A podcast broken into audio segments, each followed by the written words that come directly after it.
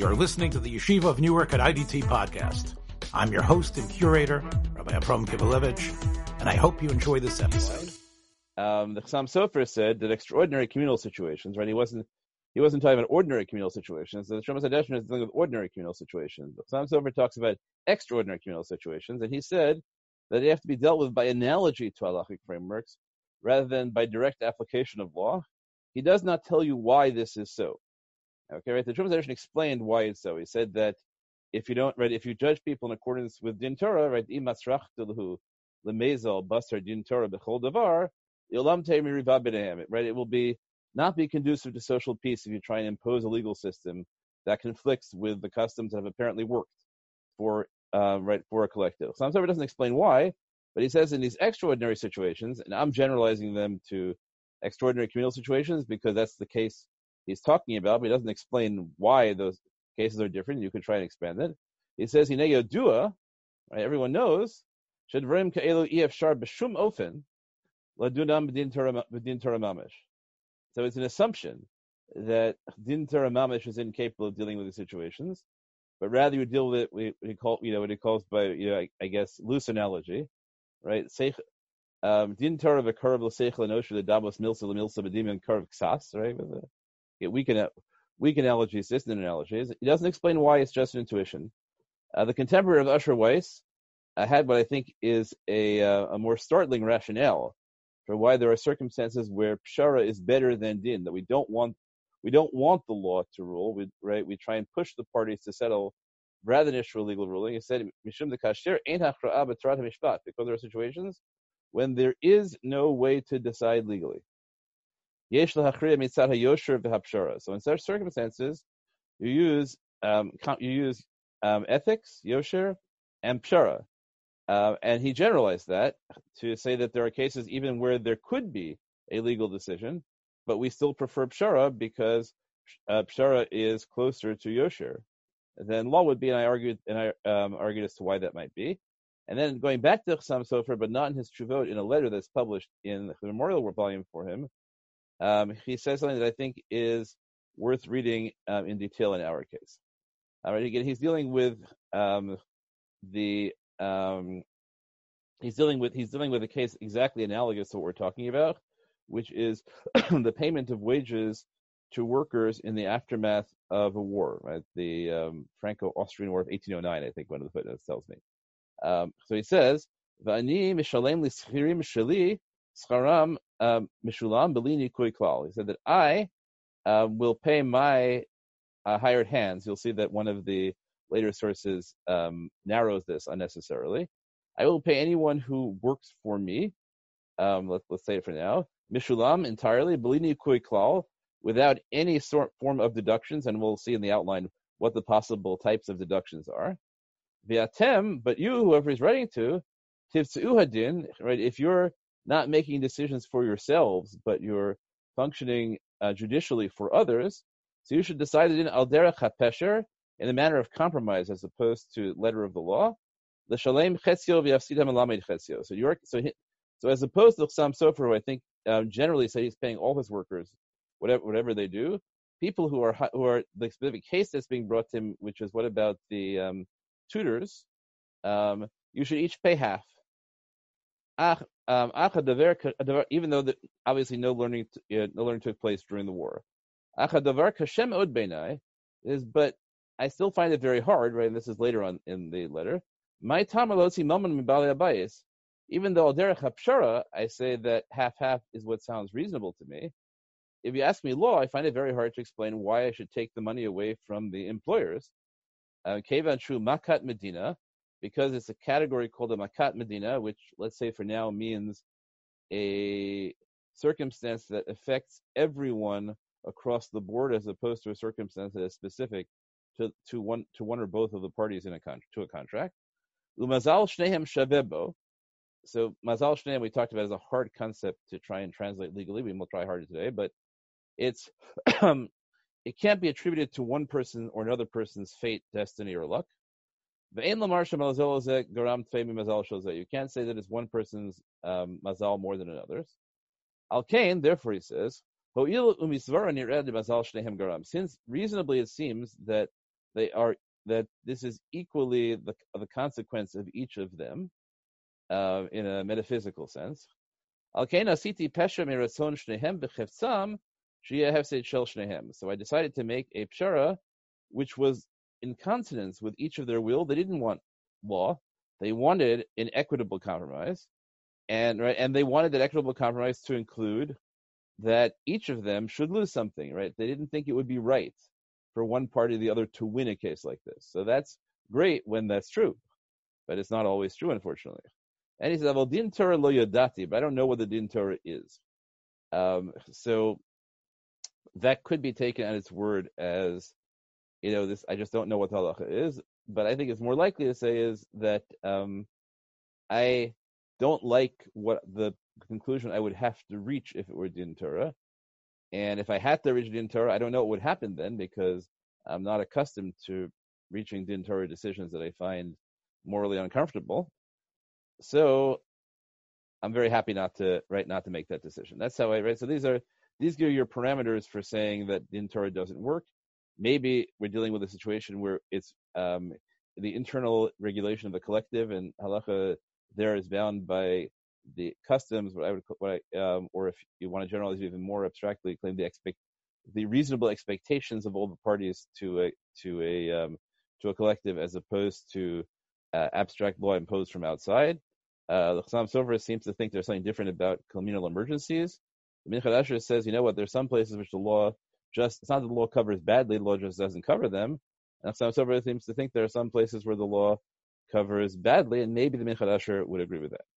Okay, here is our contemporary um, Rabbi Yonah Reiss, uh, who is currently the Av Beit Din of the Chicago Rabbinical Council and a very dear friend, um, who uh, highly admirable um, highly admirable uh, and tremendously learned figure, uh, says because of the divergent views, right? this is after his his uh, long his um, full summary of the laws of uh, wage, you know, what happens to wages during this period. What is generally recommended in these situations is a spirit of compassion and compromise, given the reality that everyone is financially disadvantaged by a makas medina. This was the approach followed by the Chassam Sofer when he dealt with the suspension of schools in the Franco-Austrian War. Uh, so Reiss, after giving a very learned presentation of the law, adopts the position that we really want to tell people that they shouldn't follow the law in this situation. So that's a very um, interesting notion, you know, that when it, which which happens, I think, very commonly in American courts, um, where people understand that legal decisions are worse both psychologically and from a justice perspective, perhaps, than a compromise reached by the parties. And judges will recommend outlines of the of, you know for settlement. Certainly, that's true a lot uh, in divorce cases. Um, there's also self-interest in that the courts uh, would rather spend less time dealing with, uh, with cases like that. So Rabbi thinks that's the what a Beit Din should recommend, and he doesn't offer any he doesn't offer any legal conclusion. Um, so you can decide for yourselves why he thinks that law is not the best approach here. The Beis HaVaad of Lakewood um, says something that seems like the same thing as Rabbi but perhaps is different in nuance once we have seen the prior sources about the different nuanced ways in which you can um, recommend that law not be the solution here. Although strict halacha generally dictates that a party cannot be required to pay out of pocket in a matter of doubt such as this one. Okay, right. So the Beit HaVaad doesn't say that we don't know what halacha say. They say we do know what halacha says. The halacha would say, now here an interesting thing. Halacha would say that there's a dispute in halacha, and when there's a dispute in halacha, the money stays where it is. So that would be what the right if we if we followed the um, the rules, right? I would call the, you know, might call the meta rules of halacha, the rules about how you decide options in halacha. Then whoever has the money wins. Nevertheless, a pshara is recommended, and then like we quote the Chassam Sofer, um, and but he quote, they quote the Chassam Sofer in a very interesting way, um, right? That due to due to the complexity of the shaila involved, it's difficult to give a definitive ruling. So that really is intention, right? Because we would say no, right? When the matter is really complicated, so it ends up as a matter of doubt. The money stays where it is. So I think there's a lot of tension in what they're writing because I think they're probably very uncomfortable with the notion that there are areas where where even if you would know what the halacha is, that would be the wrong thing to do. I think that you know, and I think understandably, they're uncomfortable with that. Um, so they quote the Chassam Sofer, and then he adds he personally paid his malamdim their full wages during the disclosure. So I put malamdim in, in asterisk because if Sofer didn't say anything about malamdim, he said schirim. And now the Beis HaVaad is dealing with a case of daycare uh, daycare workers. Uh, you could call daycare workers malamdim, but that is not necessarily the case, depending on what age the children are in daycare. Uh, I think for infants, it's very hard to claim that they that they're malamdim, and malamdim, as we'll see, are for good reasons a special case in halacha. Um, and I think for their case, it's on, you know, almost certainly true that if the Chassam Sofer had children and therefore had to hire malamdim, he would have paid them their full wages. But in terms of the general moral force of the Chassam Sofer's position, it diminishes it by saying that it's talking only about malamdim. And then they say, as mentioned, if a person has the financial ability to continue paying the full tuition, this would be highly commendable.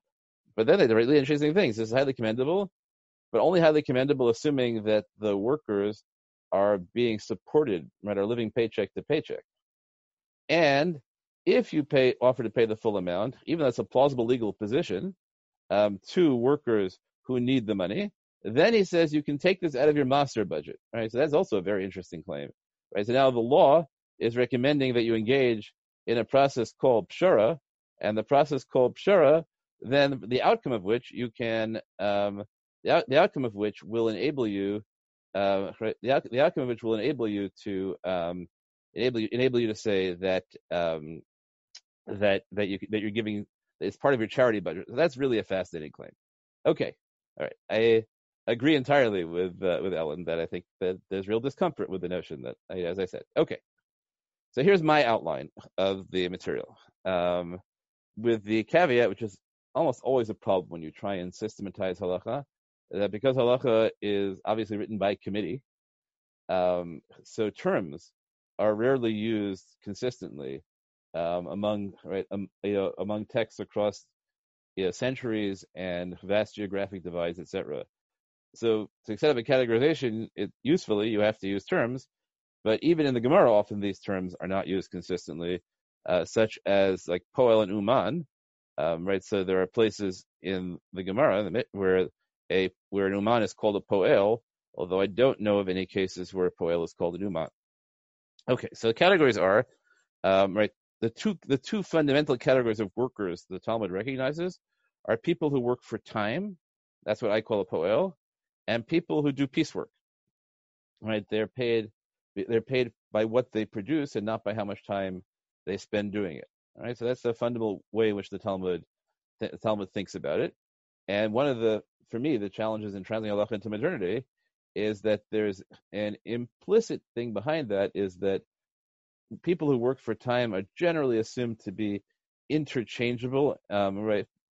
Roughly what we would call in uh, now unskilled workers, although that's not exactly correct because the Talmud assumes that you can do unskilled labor with varying degrees of skills, and therefore there are reasonably uh, different sal- right.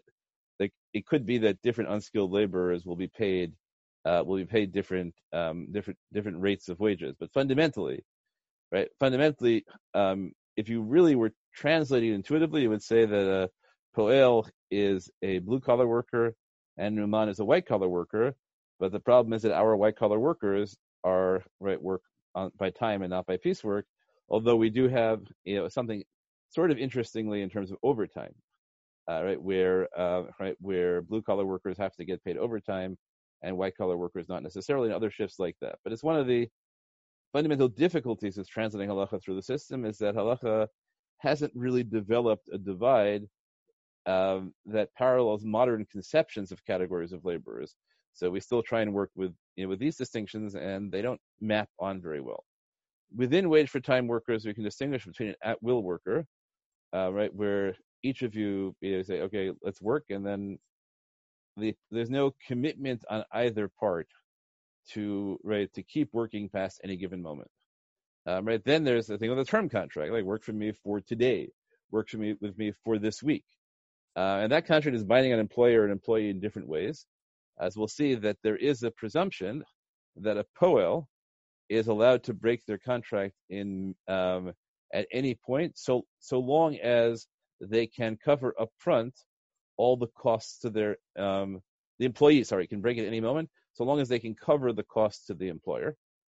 Um, but if they can't cover the cost to the employer, they have to do right. They have to do the work themselves. Um, and maybe even right. Probably you can't even compel specific performance.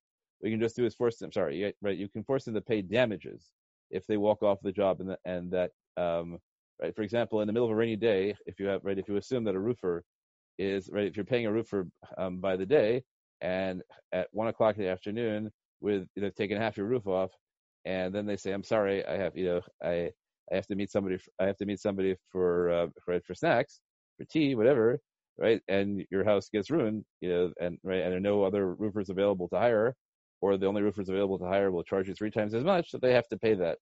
Um, okay, and then right, if you have a term contract, you can get paid in advance, um, or you can get paid only after you've completed it, and that will also change the halacha, obviously, um, most simply in the way we've seen, which is that whoever has the money, right, possession is a certain percentage, certain non-insignificant percentage of the law. Okay. Um, now, educators are an in-between case because there is no product generally they can be paid for. You didn't usually pay educators and say, okay, I'm going to give you this much money, and when my child is capable of reading a of reading a complicated Tosfot, then you're done. However fast, however fast or slow it takes you, that's not usually the way education works. Education was usually done by time period, and yet generally we didn't think of educators as interchangeable and you know not have not having specialized skills uh, in the way we in the way other workers did. Although we didn't think of it as quite the perhaps the the professionalized um, profession it is now. Um, so educators are an in between case, and so basically what often happens in the later literature is you have cases about poalim, cases about umanim as your precedents, but the real case is always is almost always going to be an educator because guess who goes to Beit Din? Um, okay, and that's still true nowadays, right? That's why the um, except for Rabbi Reiss, and that's not uh, so coincidental in terms of the sensibility. Right, the Beis Vad cases are about paying tuition to from day schools and things like that because that's whom they right, that's who actually comes to them for guidance in cases where there's a conflict between parties, uh, whereas Reiss might be addressing an audience that is not so interested in figuring out how to resolve a conflict between parties, but rather to figure out um, what it is they're supposed to do. Uh, what Benjamin Freedman in Duty and Healing says is the difference between a rights and a duties-based uh, society, which is an interesting, perhaps, critique of some kinds of Orthodox societies. That it, uh, right that in a rights-based society, trying to figure right, you're trying to figure out who right how to divide the pie, and in a duties-based society, you're trying to figure out what the right thing to do is. So um, Rabbi Reiss is responding to a society that's interested in duty. The Beis Vad is responding to a society that is asking about rights, but that they think ought to be thinking about duties in a certain sense, and they respond that way. Okay, maybe people really were asking for that as well. That would be better. Okay, so those are, these are right. In addition to our categories um, there's another issue, which is a lot of the categories of, of the precedents will be about agriculture. So we have a chocher. A chocher is somebody who is a renter, and so they're expected to, right? There's a certain amount they're expected to produce and give to the owner, and then they keep what's left over. Um, but obviously, a reasonable expectation, if reasonable expectations as to what the amount will be that will be left over, and so if there's grave damage, so the question is whose expectations are uh, whose expectations um, are not going to be met, the contract is not written that they get the first X and then they have to give the next X to the to the landlord, and then above that, right, they get to keep again. That would make life much simpler. Generally, the contract says nothing about their expectations and only talks about their obligations towards the landlord. There's a kablan. A kablan is a renter um, who, right, whose, pri- whose price is fixed in cash as opposed to in kind. And see, why should that make a difference? Um, since in general the way they expect to get the cash would be from the produce of the field. So what difference does it make? But you'll see that it might make a difference. And then in Aris is a sharecropper who pays a percentage. That case is also fairly easy uh, because why don't we just divide it by percentage? The answer, you know, the reason again is that it might be that the Aris is expecting to feed himself, and so you're leaving him right. So there might be an implicit expectation that the Aris gets a minimal amount, but on the other hand, who knows, right? There's always the issue. Maybe the landlord is, you know, is you know, is a three, you know, is really a three-year-old orphan whose support is entirely from this one field they inherited, whatever it may be. Okay. Now, what I call sub- substantive issues, which are issues that um, have to be that uh, are in the. I was trying to think of the right formulation. They're issues that you have to ask about the case whether you're functioning within halacha or not. Okay, so if there's an issue about moral responsibility overall, right, which is right, was the the onus, right? We're assuming here we're dealing with damage that neither party could have prevented, right? Something an incident happened. So the issue doesn't matter if it was foreseeable by one side or the other, right? More uh, more or less. And if it does so, right, in what way does that ability to foresee change it?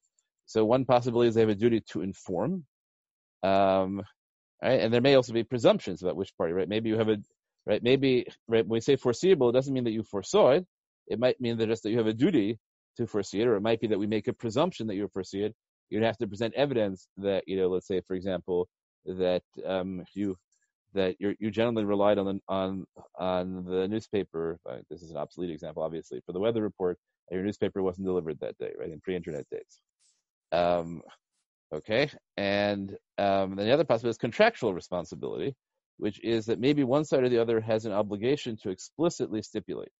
So this is a very big deal halachically, uh, right? Which party has the burden of stipulation? Now that the burden of stipulation is obviously a function of expectations, and expectations should obviously be a function of the way in which the law was decided last time as to what to stipulate. So that's a big challenge if you have no presidential cases at all. Um, and possibly there's a question, even if the contract was inevitably going to be broken, you might argue that it matters which side breaks the contract first. So that's a case that, you know, we can try and think about whether that should matter.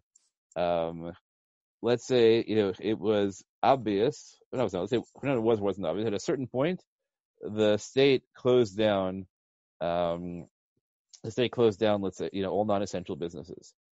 But some workers refused to come in before the state closed, and some businesses closed before the state before the state demanded it. So whichever whichever party did it without being compelled to by the law, um, breached the contract first.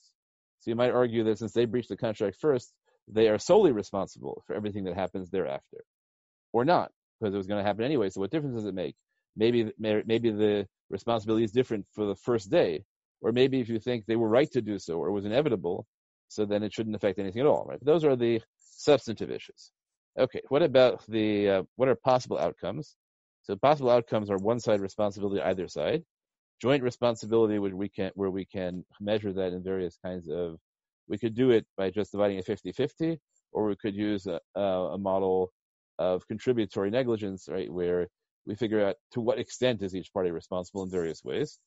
We can say that the employer is responsible to, play, to pay wages minus actual overall costs, right? Meaning that if that labor costs are only a certain, only a particular part of what um, the employer expects, and the employer expects labor costs to come out of a certain amount of profit, etc. So if the owners are sustaining losses, that right, that even though those losses are independent of the labor costs, maybe they can deduct some of them from the uh, right from the labor costs. It could be that the way we that we allow the employers to deduct only a specific cost which is that um, the, right since these workers will not, not necessarily be available to them, so they're going to be costs in terms of um, of recruiting new workers, and maybe they can take those costs out of the salaries of the existing workers because there's a cost to the owner of those workers having left, unless they're all going to return, and that you know depends whether the owner gave a furlough um, or not, whether the whether, whether the, the workers are assured of being rehired. There are all sorts of factors that could affect that. Um, there's the employer responsible for actual gain, which is that we that um, as opposed to viewing the owner as as responsible for what they what they owed the workers, we can say that um, right this is a model that works in the Talmud, but is much harder now. But if you're dealing with a um, if you're dealing with a um, with piecework, so you can say, look, the owner got things that are valued at X wholesale, right? So that's what the worker gave them, um, right? And now the owner is expected to resell them, or maybe the right, um, but right, maybe the, the, workers provided something actually to the owners, whatever they produced, and that would be challenging in cases where you know, we have where you have workers who are managers, things like that, right? So this doesn't that model exists, but it's challenging to apply to a multi-level um, society where the product is often not directly saleable to others. Uh, and then there's what we call employer responsibility kapoel batel, uh, which is the idea that um, a significant number of people work only because they have to. And if they didn't have to, they would rather not work. So the question is, what would they, um, right? So you get, so by not, during this period, they didn't work. So, um, right, so they gained something, right? They gained not working. So you only have to pay them the difference, right? You only, right, the, the difference between that. You don't have, right, you have to pay them you have to pay them what, what they lost for the difference between staying idle and their work and not the salary, uh, right? Not the salary from zero. Okay. Those are possible outcomes. Now, I think there are what I call technical issues, which means issues that play out, right? They don't relate to what's right and wrong. They relate to how you decide halacha, because the legal system, and particularly halacha, functions on authority issues and not just on truth issues. Um, so there are a couple of issues that make it very difficult for halacha to yield um, strict justice in complicated cases. One is we call kimli. Uh, so kimli is a principle that says that um, if there is a position that is recognized as viable halachically, then I am entitled, right? Then the person in possession of the money is entitled um, is entitled to claim I hold like that position even if in the abstract we would say, no, we would rather rule like this position than that position, but so long as that position is an acceptable position, then I can hold that way. So that's right. That's a very, very difficult um, challenge for halacha in many substantive cases because it means that the positions which are, you know, that very often you end up right just being forced by that to say, you know, what, I don't get to decide the law. The only issue I get to decide is what the boundaries of legitimate legal options are, and if you have, you know, the equivalent of a rule, you know, of a ruling, let's say that um, you cannot be held liable for tax evasion, if you have an opinion from any kind of right from anyone who is recognized by the bar association that says you don't have to pay taxes, even if it's one lawyer, right, and you know, and, and 99 lawyers oppose it, as long as this position is recognized as legitimate, you can impose it.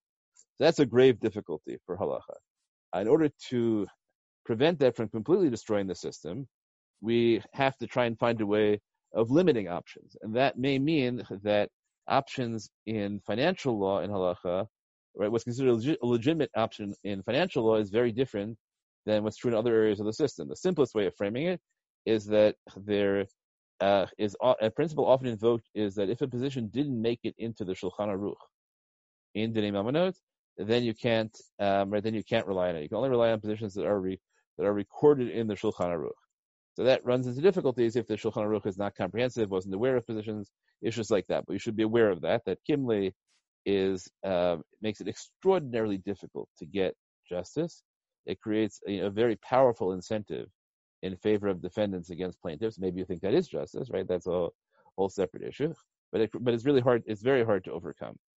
Um, right. So usually, you know, in Torah, a lot of the argument will be somebody interprets a a you know a position that a an acceptable but non non standard position in a way that then say I not only do I hold like that position, I hold like this interpretation of that position.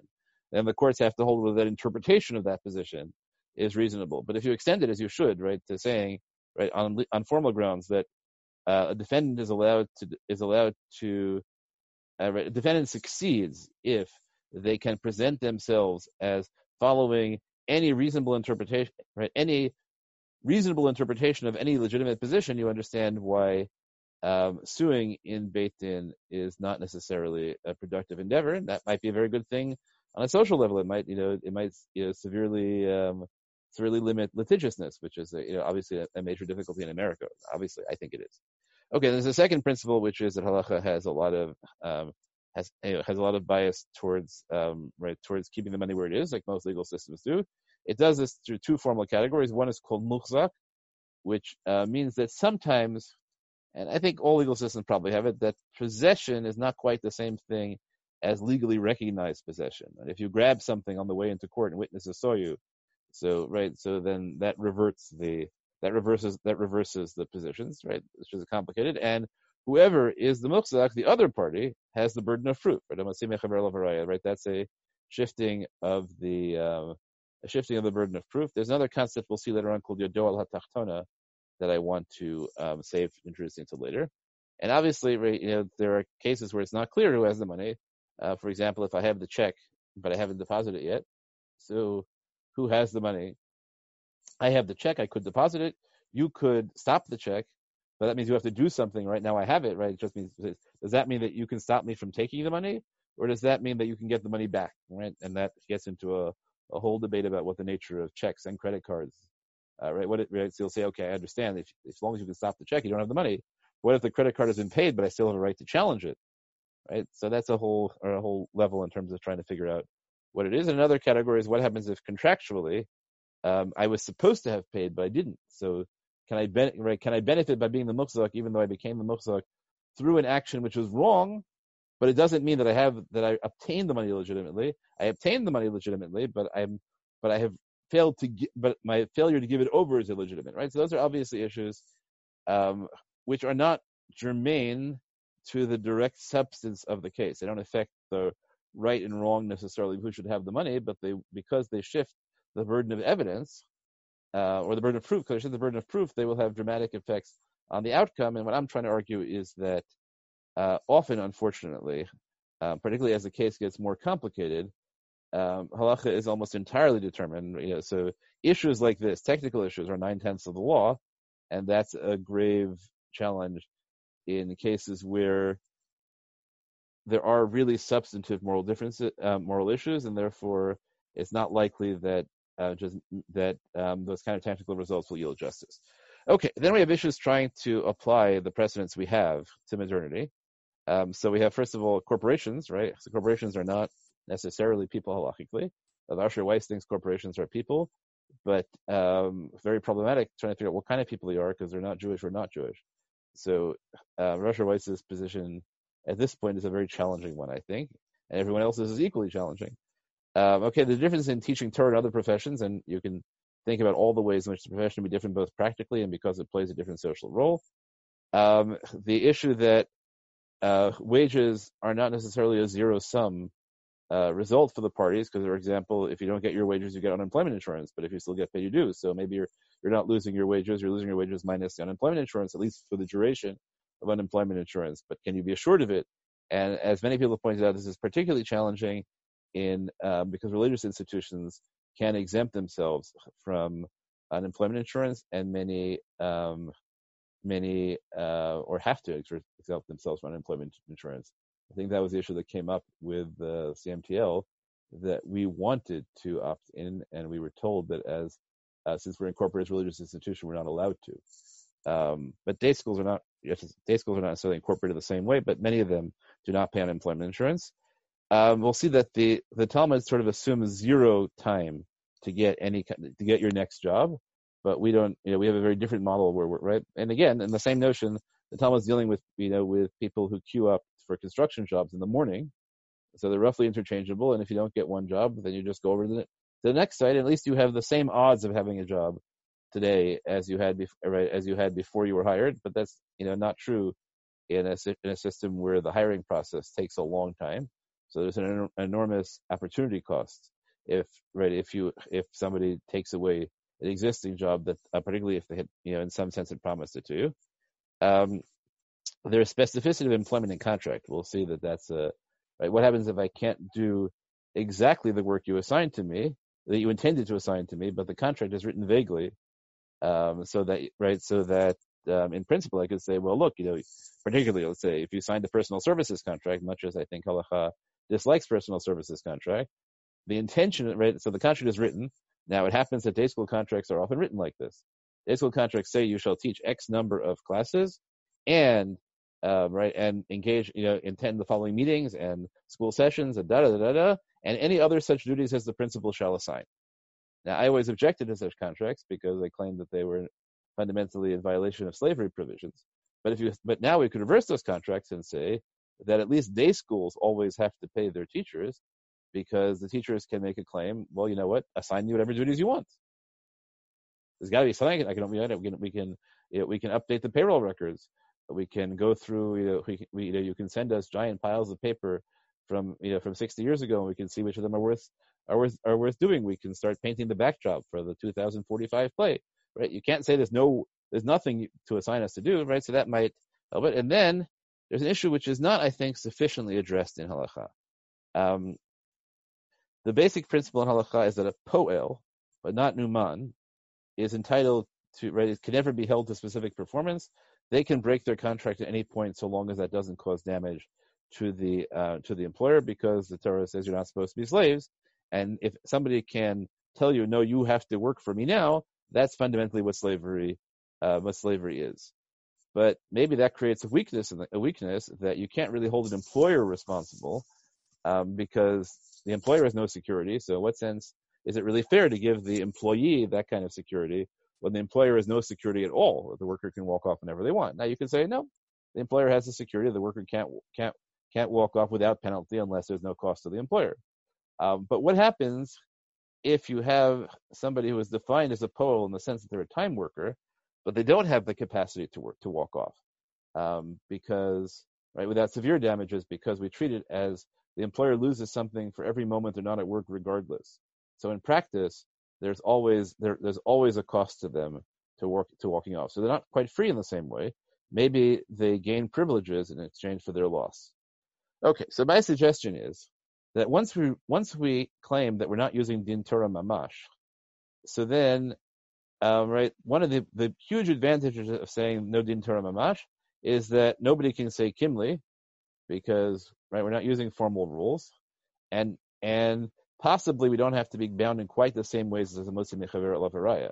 So Motzi Mechaver Haraya we already saw the Chassam Sofer struggling with, right? And so one of the big things that he did in a case exactly like this was to say, I don't want to follow din Torah because the Motzi Mechaver Haraya is too much of a right. It's too much of a burden on justice. So what I'm suggesting is that ordinarily Kimli means that you can't introduce novel legal positions or interpretations because that would undermine the system. Because if we allow novel interpretations in, then the system is paralyzed because defense attorneys, if they're you know competent, should always be able to come up with an inter- with a sufficiently plausible interpretation that by the rules of the system the judge should not be able to rule against them. But if we're not using formal rules, then maybe we have space for a lot more creativity and therefore maybe we can actually go back to the sources and maybe it turns out that the sources are capable of producing more insight than the law as it has developed um, is for cases like this. Okay. Can I ask you a question? Absolutely. Go ahead. Um, uh, so you're talking about using uh, pshara versus din? Is that what you? Um, yeah, but I'm, but it could be imposed pshara, right? Not necessarily reaching a party you know, what actually happens in Beit Din, right, is that whenever when, when the parties come to Beit Din nowadays, um, so out in, in America, not necessarily in Israel, but in America, uh, the Beit Din should not take the case unless the parties sign a binding arbitration agreement. And the binding arbitration agreement in Beit Din in America always says that the Beit Din has the right to decide in accordance with Torah law or in accordance with a pshara that resembles Torah law, which is using the language of the, uh, you know, sort of language of the Trumas Hadeshen. Uh, so it could be an imposed pshara. Okay. Okay. Yep. And in America, that's what it would have to be. Okay, so here is um, Dayan Yitzchak Grossman from you know from who's I think an Israeli, an Israeli rabbi. I'm not sure on on Yom Vad is adapting it from his works. And here's what he said: what what they how they summarize it. In this article, we will consider whether parents are obligated to honor tuition commitments to schools that have temporarily closed. Um, the fundamental rule set forth by the Gemara is that if circumstances arise that prevent an employee from performing his work, he is not entitled to his wages. Okay, that's a very broad statement, right? That in the employee-employer relationship, the employer is not the employee is not entitled to wages unless they did the work. The only exception to that is unless the circumstances were foreseeable by the employer but not by the employee. Okay, that's a very high standard. Um, and in circumstances where neither of them could foresee it, or they could foresee it equally, which is almost certainly the case in uh, you know in the in the coronavirus issue, uh, then um, right then the employee has no rights at all. Um, we could talk about at what point it becomes foreseeable. Presumably, it's at the moment of contract. And why should you know we're all human beings? We have no right. Why should one party have access to more information than the other? This principle is explicitly applied by the poskim to the case of a parent who hired a tutor for his son, and the child fell ill or died, Rachmana litzlan. The tutor is not entitled to his, his wages unless the child's illness is a frequent occurrence and thus foreseeable to the parent, but the tutor was unfamiliar with the child's condition. So this is a, a very interesting analogy, that the assumption that children who are sickly will remain so, uh, that being sickly also increases the odds increases the odds of death, and uh, right, right, and how do we know what the what the tutor is familiar with or not, and what information the tutor should accept? This is a very interesting, uh, interesting extension. Okay, here are our footnotes. Our footnotes are the Gemara and the Torah and Shulchan Aruch on the one hand, um, right? That's for the basic law, and then for the application, our footnotes are the Ravya, the Maharam MiRottenberg, cited in the Rosh and the Mordechai, um, and the Tur, and then we tell you, ah, this is the normative halacha, but there are dissenting views, uh, because Rabbi Yoel claims that the, that if the child dies, the tutor does get the wages, and Maharam ruled that way before changing his mind, and then we have extensive discussions. So we have to figure out, like, you know, what the halacha does with all those dissenting views. Um, looking at this, is, you know, for me, the obvious opening. I don't think we're gonna have time to get there in the end. Uh, so maybe we'll find uh, an occasion to do one more of these next week. I don't know. Um, that when you say the Ravya, the, the, the, the Ravya, the Maharam MiRottenberg, so the Maharam MiRottenberg is always quoted in hundreds of places, and so his positions are ambiguous. And that's even when you discover that allegations that he changed his mind, so then you should get very suspicious about what he actually said. And as for the Ravya quoted in the Rosh, well, we have the Ravya. So why are we using the version quoted in the Rosh as opposed to the actual version? So the answer is, if you're doing the normal the normal rules of halacha, so if he were if he wasn't quoted in the Rosh, then he wouldn't have made it into the Tur because the Tur is the Rosh's son. So his position in the tradition is the position quoted by the Rosh. But if we're um, going back to primary sources, and we think we can do that because we're limiting Kimle, then it pays to look at the Rav and see what the Rav himself said. Okay, now this is, I think, this presentation is uh, an accurate description of the way Dayanim today understand the past, right? If so, if you were walking into a standard Beit Din where you know with Dayanim who um, who you know get a, a, reasonable volume of cases, then you should expect them to rule this way. And, and a community that goes to such Beit Din, there would be a justice issue if they did not understand the sources this way. I think, but it's not obvious to me that's what they mean, and we have freedom. So let's go and see what the sources actually mean in uh, what time we have remaining. So here's the Tur. The Tur says, "Hasocher poel lachpor basadeh." Um, if you um, here, I would just say I'll probably ask you things, so please be prepared to chime in. If you hire a, a worker to uh, right to uh, dig in a field, right? It's really you're accomplishing something agricultural thereby, and then it rains at night, so that um, right, so that there's nothing you can do. There's no point in working on the land. Your your work has now become pointless or even impossible because you can't dig holes. The holes won't stay, I guess, right? Because they'll they'll just collapse again. So now, what does halacha depend on? If the employer showed the employee the field the night before, then it's the employee's responsibility. Why? The kevan ota, because since the employee saw the field, so he knows that if it rains, it doesn't pay to dig in it. Okay, so the employee should not have shown up for work. So this is a very different kind of um, kind of standard, right? But it seems to suggest is that the reason that the employer knows uh, the employer doesn't owe anything isn't because the employer is blameless. It's because the employee is blamed because the employee should not have shown up for work here he should have shown up for work elsewhere. Right? He has no claim on the employer because he only showed up because he wanted to get paid based on the commitment rather than go find work elsewhere or he wanted the he wanted the absolute um, confidence of having work of having work um, of getting paid as opposed to looking for work elsewhere. And that is his own responsibility not the, right? Why should the employer be held responsibility uh, be held responsible if the employee wasted his own time by showing up? Okay, this is obviously circular because the employee has every reason to show up if he thinks the court will give him the money, but okay. If the employer didn't show him the work previously, then he gives him his charok um, kifoel batel, right, as we explained. right? You know the what right the amount he's being paid extra to work as opposed to sit still, um, from his perspective. The fisha abal abal amakir etzadehu and he should have told him not to show up.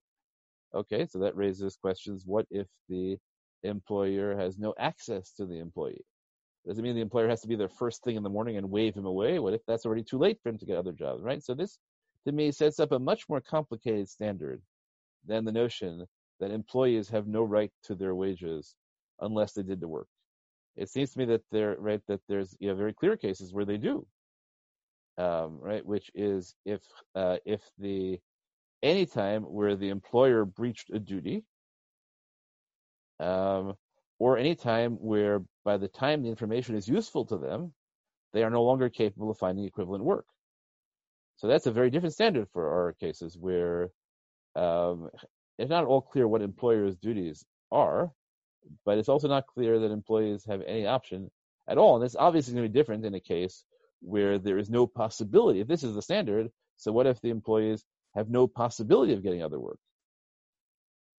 And on the other hand, here it's not clear that the owners sustained a loss. The owners just, you know, the only loss the owners would sustain is paying the wages. Just the work can't be done, which is not the same thing as saying that there's an ongoing loss. Okay, the Rambam writes, um, in Biker Balabayit Malachtomi Ba'erev, if the if the uh, owner checked out his work for the evening before, umatzash tzricha polim, ein lapol klum da mehayalo lasot. So the Rambam is a very different perspective. It's not a question of whether the employee's time has been has been wasted unnecessarily. Right? He doesn't frame it on that. He frames it entirely on whether there is a a breach by the um, by the by the owner. Right? If the owner checked out the land and the owner did everything reasonable to know in advance, so as opposed to the first position which says that the re- key moment is the key moment is in the morning, right? Should the employee have been prevented from coming? The Rambam says, look, if he checked out at night, then what more could he have done? It's not focused on the employee; it's focused on the employer. On the other hand, if the employer, right, had breached a duty, not a duty of, of not conveying knowledge, but a duty of not obtaining knowledge, which and the the um, the employee is entitled to the right to a to a presumption that the employer will know everything that needs to be known and will convey and will convey the information to him. So since he didn't check it out, and the Ramah writes the same thing as well, the Kevin Pasha, because the employer did not fulfill their responsibility to know whether the contract would be reasonable the next day. So the employer is responsible because the employer has breached the duty, right? So these are, I think, two radically different conceptions as opposed to a single conception and neither of them uh, are perfectly compatible with the opening uh, first sentence. But it turns out that life is uh, a lot more complicated than this because there's a whole set of other cases. So this was the case uh, where you're hired to dig. Another case is what happens if you hire um, an employee to irrigate, right? You hire him to uh, to water your field from a uh, from a canal, and the canal or from a wadi, whatever it is, and and the stream stops giving water.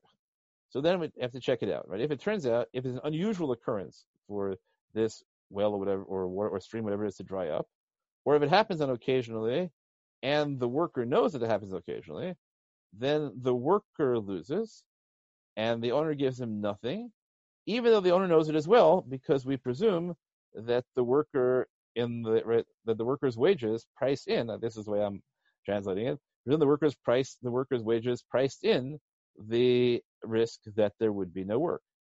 But if the owner, but if the worker has no way of knowing about the risk, and the owner knows the risk, then he has to pay him. Right? I would argue right, that the reason for that is that the right that there was a um, there was an inequity in the initial circumstances of the negotiation. Um, okay, so the olam right. So it works out that the owner only pays if he knows and the worker doesn't. But you know, again, from a, a modern economics perspective, that's because if they both have information, then the right then that information is priced into the is priced into the wage, and if they both don't know, then um, the at least the bargaining was fair. So that we already got, um, right? Right, and then he says v'yado al tachtona. So yado al tachtona, I think, adds something here as well. I'm sorry, in the end, I guess I'm lecturing more than I expected. Um, Yadol Taton, I think, means something different than Mechavel of Haraya.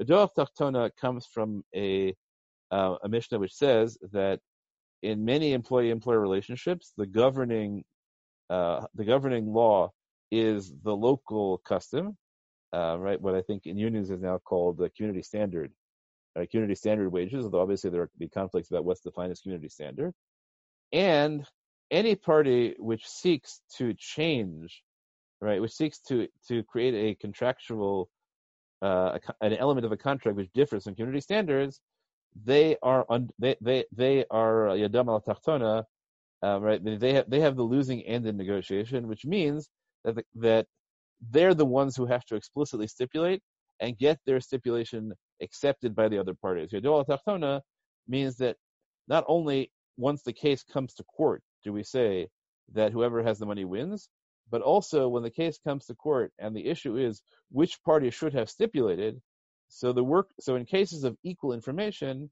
we right we impose the burden on the worker to issue stipulations that are not universally acknowledged. Okay, so therefore, um, right, we say the only cases in this right. So everybody say if you're hired to be a uh, to be a um, a waterer, and then it rains at night, so that watering is no longer necessary, they don't pay him at all because right because neither side had any way of knowing that it would rain that it would rain that much more than the other. And similarly, if it rains at midday, right, there's nothing, right, there's nothing that um, that either party has that makes the legitimate the original negotiation illegitimate. But this, he says, if the um, if the river rises and waters his field, so then the owner loses and he has to pay him because he knows that his field can do this, and therefore, since there is an uh, I'm not using the right word, an inequity of information, that's not the right term. Inequality of information, whatever it may be, I'm not using the right term. Therefore, that shifts the burden to the uh, right to the employer, and the employer has the burden of making the condition. Okay, so now that's a much more complicated um, model for us, right? So now we can talk about it's not necessarily that it depends on whether the workers were paid in advance or not, whether they should have been paid in advance or not, which would give a huge example advantage to the, to the employers. The question is, who has the obligation to stipulate in the contract what will happen if there is a pandemic? And so that's a right. So that is a um, that's a profoundly challenging question, but it's really useful question trying to figure out how we can um, get there. When these halachas show up in the Shulchan Aruch, uh, so firstly, interesting enough, the Shulchan Aruch reverses the order, and that might or may not be significant, in which he presents the um, the cases. Um, and then, but here we have, you know, interesting because here we have two parties. We have the um, the, the Mechaber and then the Ramah, and you have to try and figure out is the Ramah presenting an alternate position, or is the Ramah presenting a um, right just an expansion of the existing positions? Um, okay, so but the Ramah, so Ramah takes these cases and he extends them to other kinds of cases. First of all, he tells you, well, this is not the place to look for what happens in Makat Medina, you might think a Makat Medina, right? You know, universal universal phenomenon is just the same as any other case where neither party had had had, had knowledge the other one didn't, but that's not true. He says Makat Medina is a completely different halacha. That's also an interesting question, and why? And then he tells you that you know what the models I have here are employee are employer employee, but employer employee can be extended to lots of other cases. For example, interestingly, the a landlord is the employee for these purposes because the landlord is the one getting paid for the service of providing the space. So that's a really interesting question, you know, as to how we conceive of so employees are still employees, but our financial system is much more complicated. And is this really is it really as simple as as paid or payer, or are there lots of other ways in which we can try and figure out who is the poel and who is the balabayit in modern um, in modern cases? For example, um, the Beis HaVaad says, you know, that they're uh, a position put out by the Beis HaVaad said all this is only true um, in the abstract because we're treating the contract as if it were directly between the parents and the daycare workers, but actually the contract is between the parents and the school, and then the school is a second contract with the workers, and maybe that changes everything because the school is the employee with regard to the parents, but the employer with regard to the workers, and but they're really the same. It's really the same um, contract. So what are we supposed to do about that? Um, Okay, what about death? Right. So death is not necessarily the same thing as um, same thing as illness. um, right? Which right, but here is an interesting claim that death is the same as illness, and therefore the landlord had the burden of stipulation because the landlord is like the employee and not the employer. So that's a radical shift toward tenant power, if you want. But on the other hand, people disagree with that. So in practice, that would be useless. If we follow Din Torah, we don't have to follow Din Torah here. So we have lots of room here. Um, okay. A wholly different perspective is offered by the um, the Shulchan Aruch presenting the same case, um, right? Offers a whole new argument. If the river comes, then you pay the workers entirely. Why? Min hashamayim nistayu. Because sometimes we can say, you know, right? Because it turns out that the river case is the river case for watering is different than the um, is different than the well digging case with the rain. In the well digging case in the rain, it's not that the work was done. What happened is that the work became un right. The work became undoable. But here, the work was done. Just the employees are no longer necessary. So the work is done, but the employees are necessary. Says the Shulchan Aruch. Then, even if both parties have equal knowledge in, in advance, you do have to pay because guess what? God likes them. Right? So you know, so that raises you know that's a wholly different model for thinking about um, how you about issues um, issues like that. Okay, um, right. The Shulchan Aruch actually has Makat Medina, and it is 402, so we're not actually going to get to do, I fear, uh, the Rosh and the Maharam. Um, suffice it to say, right, you know, shorthand that the um, that the Rosh and the Maharam are much more complicated than presented in this case. It's not clear that every issue is talking about uh, that every issue is talking about um, about just about um, milamdim, but but some things are unique to milamdim. For example, we assume, or at least some people assume, that milamdim would not rather have nothing to do with it. They prefer to work than not to work. Um, so there's no deduction. There's no deduction for cases like this, but this is a matter of grave, of grave controversy. There's a debate as to under what circumstances do you see right? Do you create the claim where, where can somebody claim, well, I show up to work, you didn't just let you just didn't let me do it, right? So what happens in a government shutdown if the government directs the employer to close, but the employee is willing to come in anyway? Can right? Is that a viable claim that the employee says, you know, if the right if you let me in, I would right I would uh, I would come in. You're just not letting me in. Now you're telling me you're not letting me in because the government didn't tell you to, but the government didn't tell me not to go. The government told you not to let me in. If right, and you know, for example, I have to know that um, that uh, my daughter's fiance is in a circumstance where um, it might very well have been an uh, excellent idea for the government to tell his employer to shut the right to shut the work down several weeks in advance of when they finally did. Um, but so long as the employer stayed open, he came in. So that demonstrates, right, that he was willing to come in um, even though it was probably you know unwise of him perhaps from a health perspective to do so.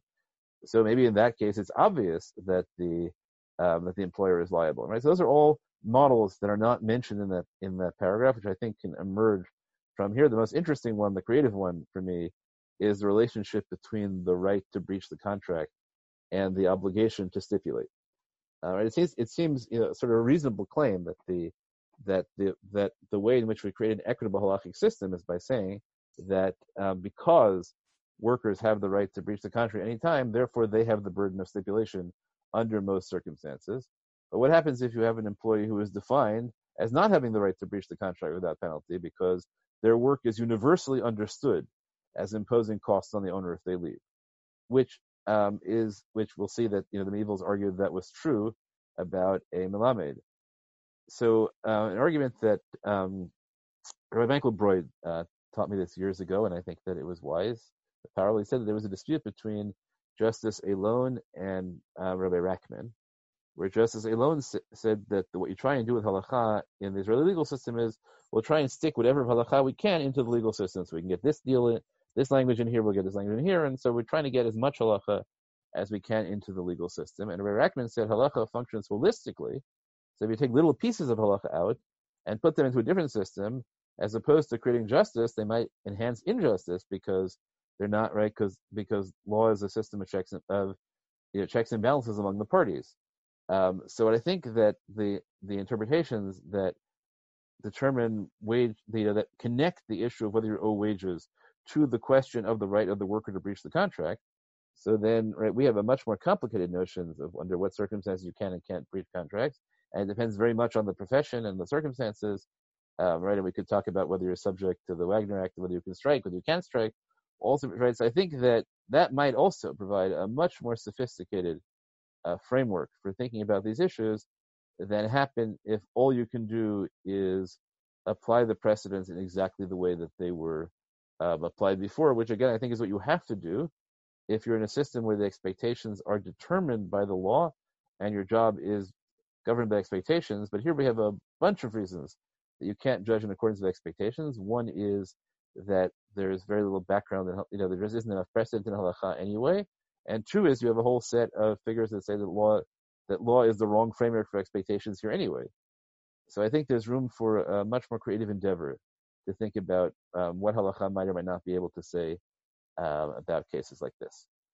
Okay, um, so now is a good time if you have questions. Um, I'm sorry you know, again that time-wise there wasn't there. It just didn't work out to have discussions on the really um, fascinating other texts. That, Thanks for joining uh, us for another episode from the Yeshiva of Newark at IDT Podcast. Be sure to subscribe on your favorite podcast app so you don't miss a single episode.